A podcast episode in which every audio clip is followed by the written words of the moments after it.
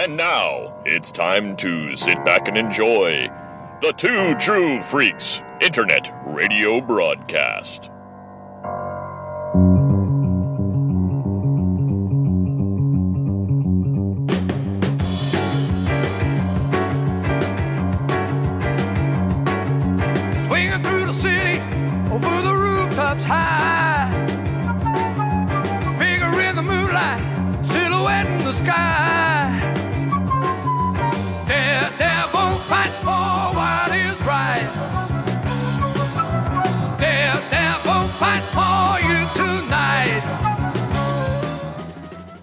Welcome to Dave's Daredevil Podcast, a Two True Freaks presentation. I am your host, J. David Weeder, but you can call me Dave. Here in the show, I read Daredevil comics, enjoy Daredevil comics, and talk about Daredevil comics. This show is all about Marvel's man without fear, lawyer by day, superhero by night, Daredevil. And yeah, there's been some weirdness. I mean, in episode 105, I was kidnapped by Darkseid. I mean, he's not even a Marvel character. Taken to Apokolips, and I was there for a year. I mean, literally to the day, a year. December 3rd, 2017, I was taken. December 3rd, 2018, I was released. The thing is, nobody seemed to notice because Darkseid put a doppelganger in my place. Nobody noticed the doppelganger. Not my listeners, not my friends, not my family. And looking back on it, as I've had time to acclimate, I've noticed that that should have been pretty apparent. I mean, a Dave Cave Batman podcast talking about the post crisis Batman? That should have thrown up some red flags, people. I am, always have been, and always will be a Daredevil guy. Anyway, the way I was released is pretty simple. Because Darkseid popped in in the middle of a recording, I was still under the DeMonzo Corps contract. So even though I did sign a contract with Darkseid that did give him proprietary rights to me, basically, yeah, he snuck it in on a tour rider when I had him on Superman Forever radio back in the day.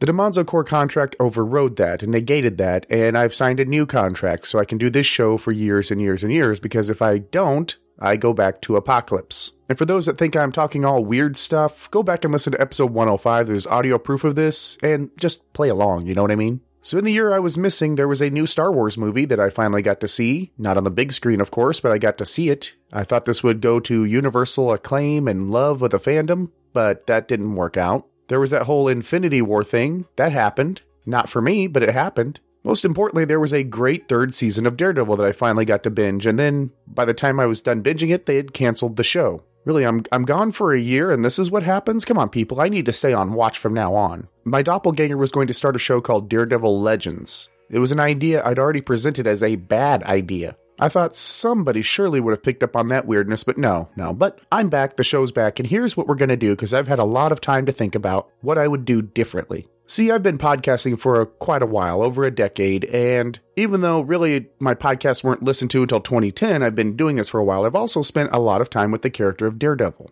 So I wanted to approach the show differently on multiple levels. One is I need to take myself out of the equation a lot, as much as possible, because I tend to overthink and pre plan to the point where it just becomes a cluster. So, what I decided to do was jump back to where I left off in the Frank Miller omnibus. This will be Daredevil number 183, and move forward from there through the omnibus, through my actual physical copies, my actual run of Daredevil, and of course take some side trips to Elektra Assassin, Daredevil Love and War, and much, much more. What I'm not going to do is over prepare. I'm actually going to sit down with the comic and simply talk about what I'm seeing as I see it. Basically, I am flying blind. Yes, you are welcome. Come for the Daredevil, stay for the dad jokes. So, for the first time in, I don't know, forever, I'm sitting down with a comic. I've certainly read the comic and thought about the comic, but I'm sitting down with no prepared notes, no prepared synopsis, nothing. Just me and a comic book. You would think I'd be nervous, but actually I'm quite excited. A, because this is starting to become fun again, and B, because editing can fix almost anything. But that's basically the Shinola. This show is going back to a weekly format every Sunday. I wouldn't expect extensively long episodes. That's not really my style. I tend to come in, do my thing, and get out. But that is actually the Shinola weekly talking about comics featuring Daredevil, bringing it back to the original idea, which was keep it simple, stupid. Read Daredevil comics, enjoy Daredevil comics, and talk about Daredevil comics, which I'm going to do. I'm going to take a quick promo break, and then I'll be back with Daredevil number 183. Greetings, podcast listener.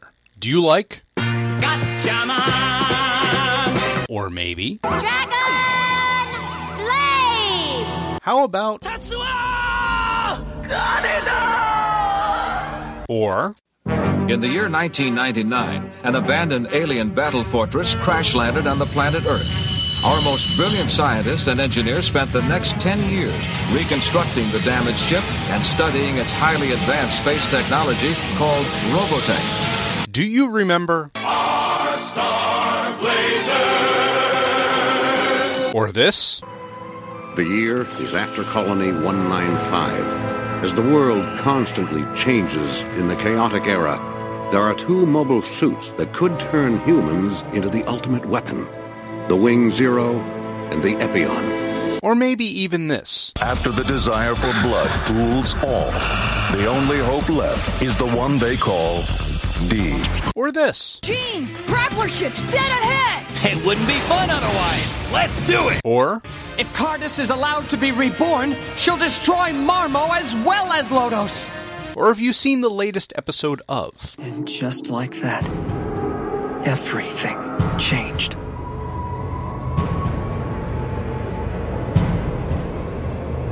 At that terrible moment, in our hearts, we knew home was a pen. Humanity, cattle. If you answered yes to any of these questions, then you should check out Anime Freaks, hosted by Dr. Bill Robinson and me, Gene Hendricks. Anime Freaks is a monthly podcast covering all things anime. It is available at twotruefreaks.com and on iTunes under Two True Freaks Presents Anime Freaks. And we are back. Now I want to set up where we are in Daredevil continuity. It's it's the 80s. We're entering the last leg of the Frank Miller run, heading right towards a very climactic conclusion. At this point, Elektra was just skewered by Bullseye. Bullseye was incapacitated, and by that I mean he was dropped off a clothesline to basically crush his body, and he's in full traction, not expected to return, but let's be honest, he'll be back. Matt is having a hard time dealing with the loss of Elektra. In fact, such a hard time he dug up her corpse and opened up her coffin just to confirm she was dead. If you go way back to episode 76 where I covered issue number 182, you'll know I had a lot of beef with that particular issue. It was a little bit over the top, and by a little bit I mean a lot over the top. Having aired my grievances on that episode, I will say it is fairly logical to suspect that something would be up with Elektra's dying because, well, she is a ninja, and the hand, they keep coming back again and again and again. And let's put this back on the board that Matt is currently dating Heather Glenn. So he went to dig up his dead girlfriend while his real girlfriend is out there kind of dealing with her father's company, which she inherited when he committed suicide, potentially because of Daredevil. That will become relevant as we go into the issue. And one last thing, if you recall in episode 76, and you probably don't, that's been several years, Frank Castle, aka the Punisher, has broken out of prison and he's targeting some drug runners, which will become very relevant as these two come into conflict. And that's not really a spoiler as we look at the cover to Daredevil number 183, the June 1982 issue. At a glance of the cover, you would wonder how the Comics Code approval stamp even made it onto the upper right hand corner, but there it is. Because basically, you have the Punisher crouched on the ground, shooting Daredevil who's up in the air, and it looks like the whole thing is tearing Daredevil's guts out. I mean, it's a very shocking cover. Daredevil is recoiling and kind of curled up as he's flying through the air from the brunt of the blast, but if you look closer, there's a trick to this cover. It's actually quite deceptive. Looking closer, you see the bullets are actually grazing past Daredevil, kind of hitting him on the side. Now, it's shocking because it looks like his guts are spraying out the back of him. There's holes in his costume, but it's actually the side of the costume, which is just one of those kind of made for TV edits. Kind of like in Batman the Animated Series, where Batman would punch somebody, but it got by with it because you would actually remove the frames where the contact was made. It's a bit of a visual sleight of hand, but it still gets that shocking idea across that Daredevil's getting blown away by the Punisher. And the Punisher isn't exactly a well defined character yet. He's not really defined as an anti hero as he would be in the late 80s and early 90s. He kind of sits more on the side of the villains. He's a chaotic neutral, is what he is. He's not quite chaotic good or chaotic evil because even though he's preying on criminals, he's doing it in a criminal manner in and of itself. So at this point, it is conceivable that, well, Daredevil could be taken out by the Punisher. The Punisher isn't operating by a very clear code of honor or anything like that at this point. The Punisher's just the Punisher. And inside this cover is a story entitled Child's Play, written by Roger McKenzie and Frank Miller, Pencils by Frank Miller, inks and colors by Klaus Janson, and letters by Joseph Rosen. This is reprinted in Daredevil Punisher Child's Play number one, which takes this issue and issue 184, puts them in a single cover. You have Punisher vs. Daredevil number one, Daredevil Visionaries Frank Miller volume three, and the Daredevil by Frank Miller and Klaus Janson omnibus, which is what I am reading right now. If you're not into the whole commerce thing, you can also get this issue on Marvel Unlimited. We open the issue at 5th period civics class at Our Lady of Hope Parochial School, where our boy Matt Murdock is giving a speech about being a lawyer. Civics, you know the whole thing. When out of nowhere, Mary Elizabeth O'Corin freaks out because she thinks she's seeing snakes and has a complete meltdown and then ends up flying out the window. Matt switches to Daredevil, rushes down to the pavement where she's landed, and a group of people have gathered, including Coach Donahue, who begs Daredevil to help Mary Elizabeth, which he does. He picks her up and rushes her to the hospital, but she is dead because of the, of course, the impact, but also because she had angel dust in her system. Which, of course, caused the freakout and her believing she was seeing snakes. Mary Elizabeth's brother, Billy, arrives at the hospital, and Daredevil gives him the bad news, and Billy vows revenge. Daredevil says, No, don't take the law into your own hands, Billy. Bothered by this, Daredevil decides to investigate who's dealing drugs to kids. So as he goes out in a disguise, let me put air quotes around that, Billy gets a gun from his home and his parents don't seem to notice. Meanwhile, a bunch of street toughs score some PCP from a man named Flapper who's the assistant to a man named Hogman, the big guy. They decide to go looking for trouble and they find Daredevil in disguise and start assaulting him. And of course, a fight breaks out. And the fight's going not entirely Daredevil's way, but he's handling it when out of nowhere comes a knife in the back of one of these heavies and the Punisher shows up. The Punisher is out for blood and the fight's still going on between Daredevil, the Punisher, and the heavies when out of nowhere, Flapper's walking by and gets capped. I mean, he drops dead to the ground. The Punisher's a little bit thankful for that because it saves him the job, but Daredevil rushes up to the rooftop where he finds Billy with a smoking gun. Billy insists he did not kill the guy, but we literally have a smoking gun. So when Billy is going to trial, Matt volunteers to be his lawyer, even though it seems to be an open and shut case. Billy is put in the care of Coach Donahue, who we met earlier, while Matt investigates a little bit on the Punisher with Ben Urich, finding out what we already know. Punisher's crazy and he's dangerous. Daredevil also investigates the location of the shooting, the rooftop where Billy was, realizing that the perch was a little bit more obstructed than a higher area. Investigating that higher area, Daredevil finds a spent shell. He also finds the Punisher beating up a random junkie to try to get to the dealer, Hogman. Daredevil goes into conflict once again with the Punisher getting stunned for his troubles, and the Punisher ends up beating the junkie until the man's heart stops. Daredevil's luckily able to get the man revived, and learns where to find Hogman Papa's Greek restaurant. After some medical care, Daredevil arrives to confront Hogman, whose friends abandon him right then and there. Hey, this is you, you're on your own, dude. And Daredevil drags Hogman into court. With the junkie as a witness having been sleeping on the rooftop, Hogman is accused of the murder of his friend Flapper instead of Billy, which seems pretty straightforward and you think, hey, this is great, except one twist. When Hogman says he's innocent, his heart doesn't miss a beat. Matt realizes Hogman is apparently telling the truth. The Punisher is watching the news later, kind of doing his little workout, being manly and all, and he sees that Matt has volunteered to actually defend Hogman in court on the murder of Flapper. And at this point, the Punisher is pissed, and his sights are set on Matt Murdock. Speaking of Matt Murdock, he takes his girlfriend Heather for a walk in the park, and then he pops the big question Will you marry me, Heather?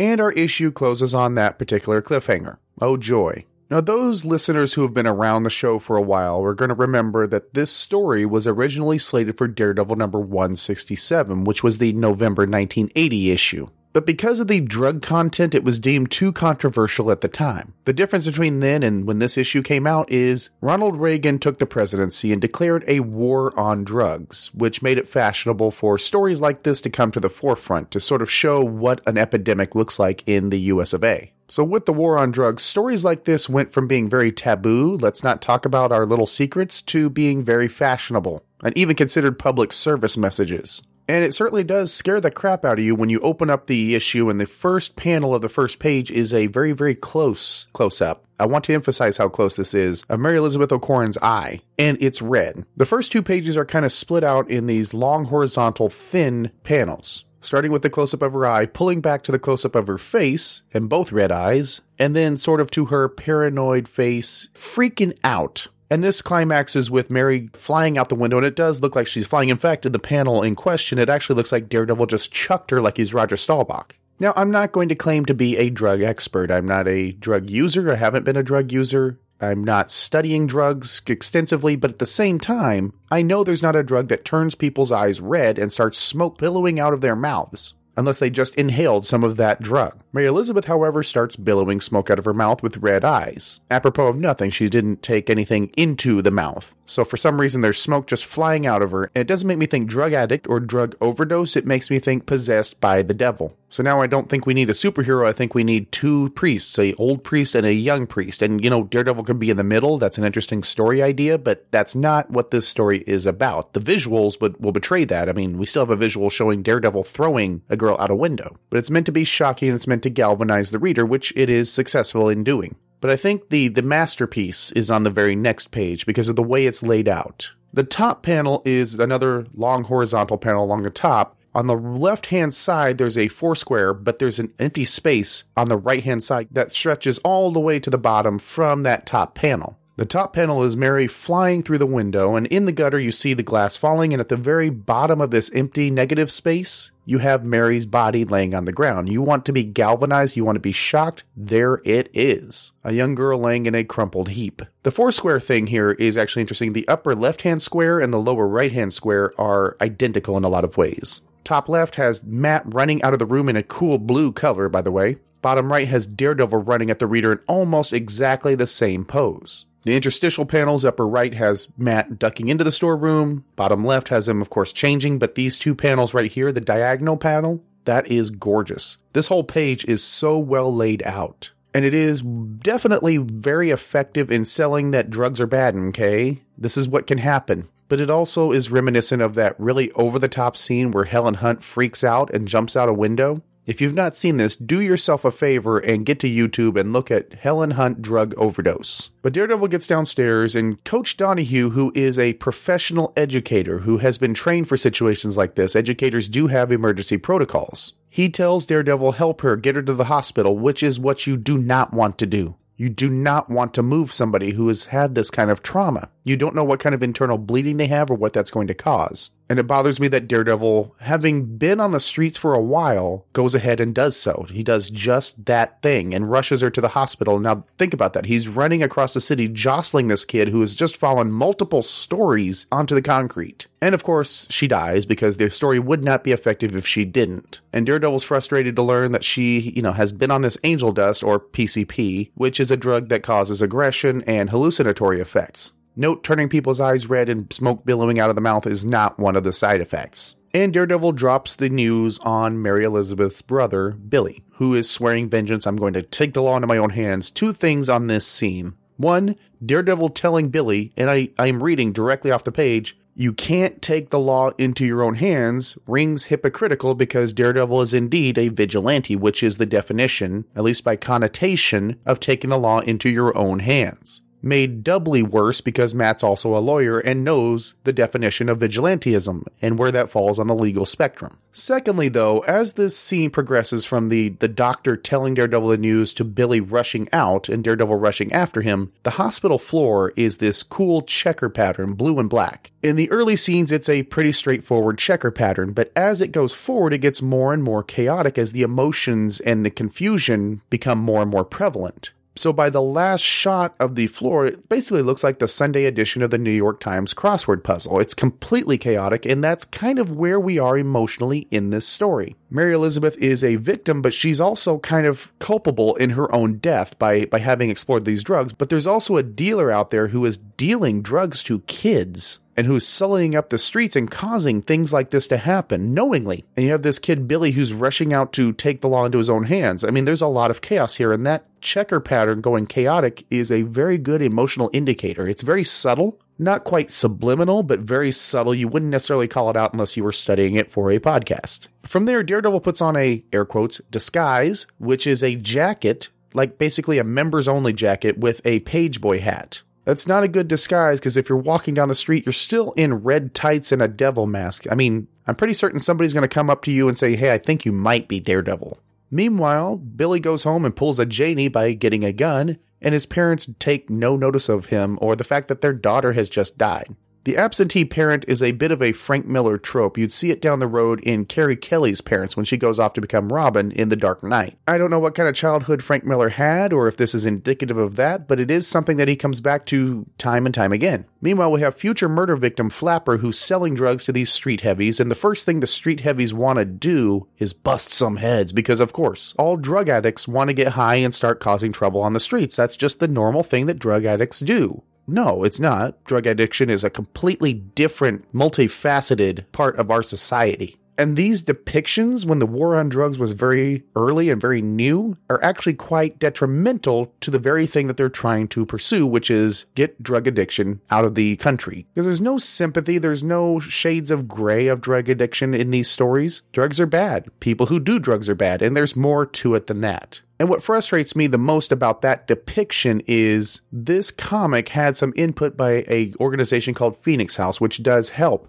drug addictions. It's sort of a uh, halfway house, I guess is the best way to put it. So professionals were consulted on this issue, and yet there's sort of a very clear distinction between the good people and the bad people until we get later in the issue. This group of heavies really sits badly with me. And of course, whose head are they going to bust? Well, it's going to be Daredevil in his shitty disguise. And that fight leads to the Punisher showing up. And the funny thing is, I, I love this that the Punisher arrives and there's a lull in the fight. And the Punisher actually says, Daredevil, it's a pleasure to meet you. Maybe you've heard of me. Like completely cocktail party hello. The two could be clinking martinis together is, instead of busting up these people. And that introduction cracks me up because this relationship is going to become as contentious as it gets. And it's something that keeps coming back again and again and again. That the Punisher and Daredevil have this huge friction. But before these two could get really cozy, they have the murder of Flapper, and Billy has the literal smoking gun. And his thought process is I wanted to kill him, I set out to kill him, but somebody else did it. And this would come across as an open and shut case in a lot of ways. You have a literal smoking gun, except for the fact that there's freaking ballistics.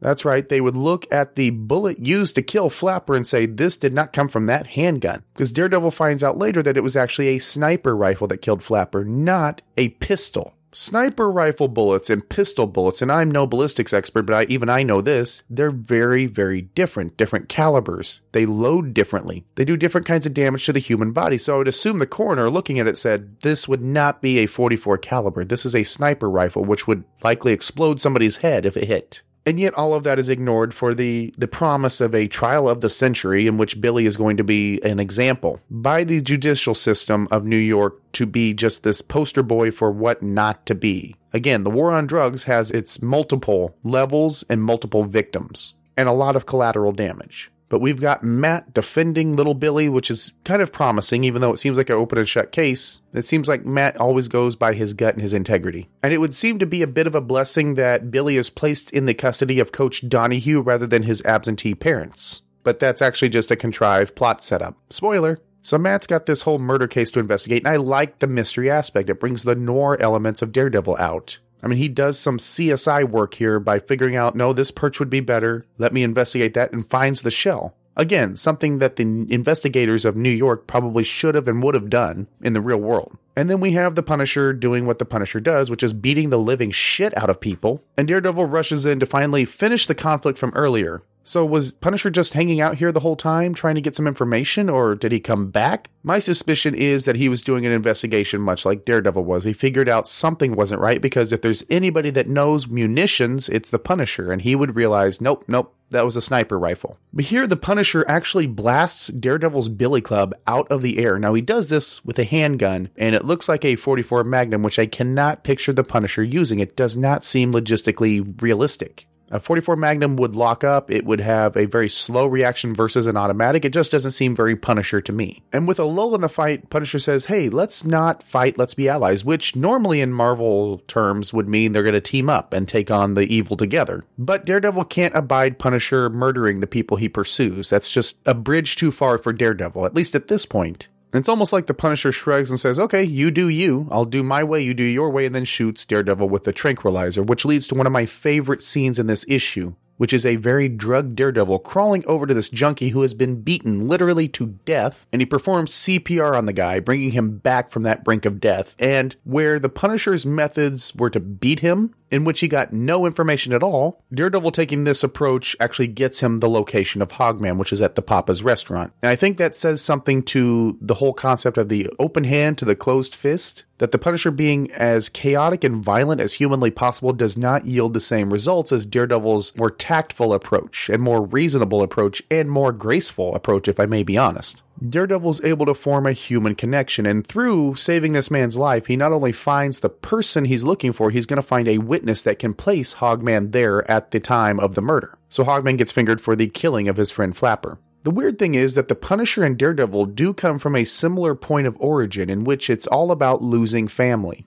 Daredevil is a child who lost his father to crime. Frank Castle is a father who lost his children and wife to crime and they took on such different paths. Now, of course, Frank Castle was in the military, which Tom Panarese beautifully explained to us in episode 75. I want to thank Tom once again for doing that if he's listening. But at the core of it, it's all about the loss of family, and there should be a middle ground that these two can meet on. At least a certain arena of understanding of one another, as long as the two would actually talk. But at the same time, Matt is somebody who can't abide chaos, and I mean that on a literal level. Chaos means that Matt's senses are overloaded, so he's always had to have a certain degree of control over his environments. So the Punisher being a loose cannon, and that borders on being a literal loose cannon, but not quite there, is just too much for Daredevil to deal with. He's already got enough going on here without this guy shooting everybody up. And I can see Matt hitting a point where maybe he sees that the loss of some of these criminals may not be the worst thing in the world. But let's not forget that Matt also has this idealized view of the world most of the time in which everybody is able to receive redemption and is entitled to that redemption. There's a certain naivete to Matt, and it's charming and it works. And it also means that he doesn't see the flaws in somebody like Jack Murdock or doesn't see his own flaws sometimes. And yet that doesn't extend to somebody like Frank Castle, who, I mean, Ben Urich showed him, hey, his whole family was killed right in front of him, and yet Daredevil can't extend a certain degree of sympathy to Frank Castle and approach him as a human being. I mean, admittedly, the timing would have been bad because Frank Castle is literally beating a dude to death, but it could have been a moment where Daredevil reached out and maybe changed the course of the Punisher's life. Probably not because Frank's pretty well set on that course that's engraved in his heart, but you know what? The potential was there and Daredevil squandered it. And I love the scene where Daredevil confronts Hogman at Papa's restaurant because his friends are like, nope, I don't see anything there. They look the other way and let Hogman get dragged to jail by Daredevil because they're smart, apparently. They know what's up. Look, dude, if we're going to go up against this guy, he's going to kick our ass and he's still going to take you in. It's a nice, refreshing change of pace to see some intelligent criminals for once. And the big twist on the issue is when Hogman is put on trial. And we've got eyewitnesses that place him at the scene, and yet, when he says, I didn't do it, there's not a bit of skipping of his heart. Which means he's telling the truth, right? Well, we're going to find out next time, so I'm not going to spoil that too much, but it definitely makes the plot thicken a little bit. It's a very good mystery. It keeps getting deeper and deeper into confusing territory. It's much like a Raymond Chandler novel. You start with one thing and then it continues to snowball and snowball until you've got all these things on the board that really complicate everything in a good way. They keep things interesting, and really by the end of this issue, the reader doesn't know what's really going on yet. And then we have the Punisher on a rooftop, and I it took me a while to figure out that this is some kind of tent that he's in. And he's working out, he's really getting beefy and all that. He's got his dumbbell. And for a long time I thought it was just the skylight. And I thought that's weird. It doesn't attach to anything below it. It's just sort of like a or a greenhouse or something. But of course he's watching TV and seeing that Matt is now going to represent Hogman which pisses Frank straight off because now you've got this guy who's protecting a murderer and that puts Matt in harm's way. Again, we don't know that the Punisher has this great code of honor that I won't kill innocents, but I'll kill the criminals. We know that he does focus solely on criminals, but does that focus also extend to people who protect the criminals? That we don't know, and that's what makes the Punisher such a neat, chaotic element to this story. And there's this moment as we leave the Punisher in the issue where he puts the barbell down, picks the gun up, and slings it over his shoulder, and the final shot is this cool icy blue. Like basically, he went somewhere mentally where he has no emotion and no remorse and no regrets. He stops being the man and becomes the mission. He becomes the Punisher. And I love this subtlety once again, kind of like the hospital floor. It's not quite subliminal, but it's very subtle. And it tells me that this is a comic that Miller and McKenzie were not aiming at children. They wanted to give some sophistication and some nuances to the characters. But the final scene of the issue is the one that I really want to get to because it's Matt and Heather walking in the park, and Heather is talking about having taken over Glenn Industries. And she's feeling like the board of directors is trying to push her out of her position. This is going to become an important plot point in just a few issues' time. So mark that down, but I'm not going to expand on it too much right now. But Matt kind of puts that to the side and says, You know, recently I've come to realize how much I need you, how much I have a hole in my heart, just this sort of void within me. And he pops the question, Will you marry me, Heather? This moment is the snowball that starts the avalanche that won't really come to fruition until issue number 220, I believe. There's going to be a string of events that come from this moment that will end up killing Heather. And I, I want to be clear on this because it needs to be said. And, it, and I know that's a spoiler for down the road, but Matt asking Heather to marry him, he should know better. Just an issue earlier, he was digging up his ex girlfriend, the ninja chick Elektra. The fact that he says, I've got a hole in me that needs to be filled, and okay, dirty mind, but he says this because Elektra's loss. He's realizing that, and it's unhealthy. It is not a healthy progression for these people. Matt should be far more introspective and kind of look at the relationship as a whole. I mean, this is not a good relationship for either of them. It's fairly toxic and it's going to get more toxic. As charming as it was that they met when she crashed into his apartment, thinking it was her ex boyfriend's place, it's not a solid relationship. And and both are really guilty of this. They're not at a maturity level or at a place of perspective to really allow this marriage to become even put on the table. This should not even be on the table people. And this feels so tacked on. It just feels tacked on to an issue where it's not needed yet. There's already a lot of spinning plates with this story, and yet this particular aspect does not add anything to the overall. It just kind of keeps a subplot brewing. My suspicion is that there was a Roger McKenzie script that was taken out of the drawer that was intended for a single issue, which Miller then reworked, expanded it into two issues, which won't work out the way you think it will, and then placed this little bit of information towards the end just to keep the subplots burning. You know, keep the home fires going.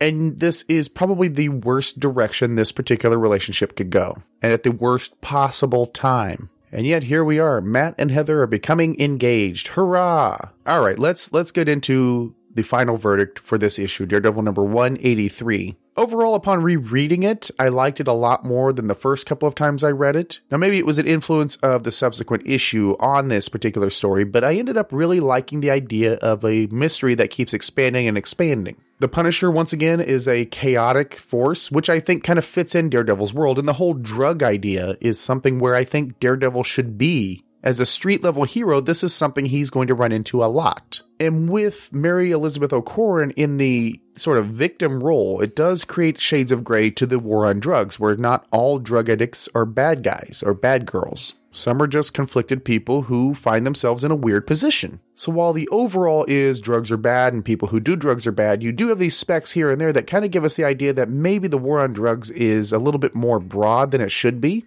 And luckily, as the 21st century came about, we started seeing a little bit more nuance to that war on drugs. Better targeting, I guess, but we need to help those who are addicted while taking care of those who are getting people addicted intentionally and criminally. The art was on point, but we are starting to see a little bit more of the scritchy scratchy Miller that would come along with Sin City and The Dark Knight Strikes Again. Sort of the de-evolution of his art. Because there's a really nice spot where he, you know, he goes from being house style standard artist to kind of having this stylized look to what he does. And then that stylized look just expands to the point where it's completely sloppy. It's like a de-evolution. Here we're starting to see the the point where he becomes very stylized in a good way. Like a nice balance of art versus storytelling. Ultimately, this has a, a, great potential for reread value and more value in the reread than in the original reading, and that was hard to say. I won't say it three times fast. But suffice it to say, next episode, we're going to be looking at Daredevil number 184, which continues this particular story and actually concludes it. Maybe not in the way you're suspecting, but we have another confrontation with the Punisher. We find out was Hogman really lying when he said he didn't kill Flapper? And what is the final fate of Billy O'Koren? Is he going to jail? Is it really an open shut case? Will he find a place of happiness with Coach Donahue rather than his parents? All of that and more will happen in one week. Until next time, people, justice may be blind, but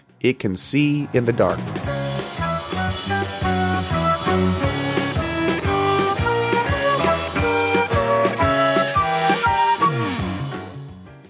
You have been listening to Dave's Daredevil podcast Daredevil and other Marvel characters are copyright Marvel Comics. Any music or sound clips are used for entertainment purposes only, and no infringement is intended. This show earns no money and exists for entertainment purposes only.